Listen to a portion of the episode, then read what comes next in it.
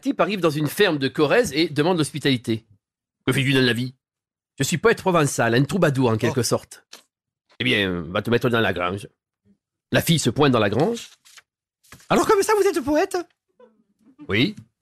Quel est ton nom Thérèse Thérèse, viens ici que je te baise. Il la prend, la couche sur le foin et lui fait son affaire. Peu après, la fille revient voir son père. Il est super ce gars, il fait des poèmes La mère se décide à aller le voir. Comme ça, vous faites de la poésie Oui. Quel est ton nom Monique. Monique, viens par là que je te nique. Il se rue sur elle et lui fait son affaire dans le foin.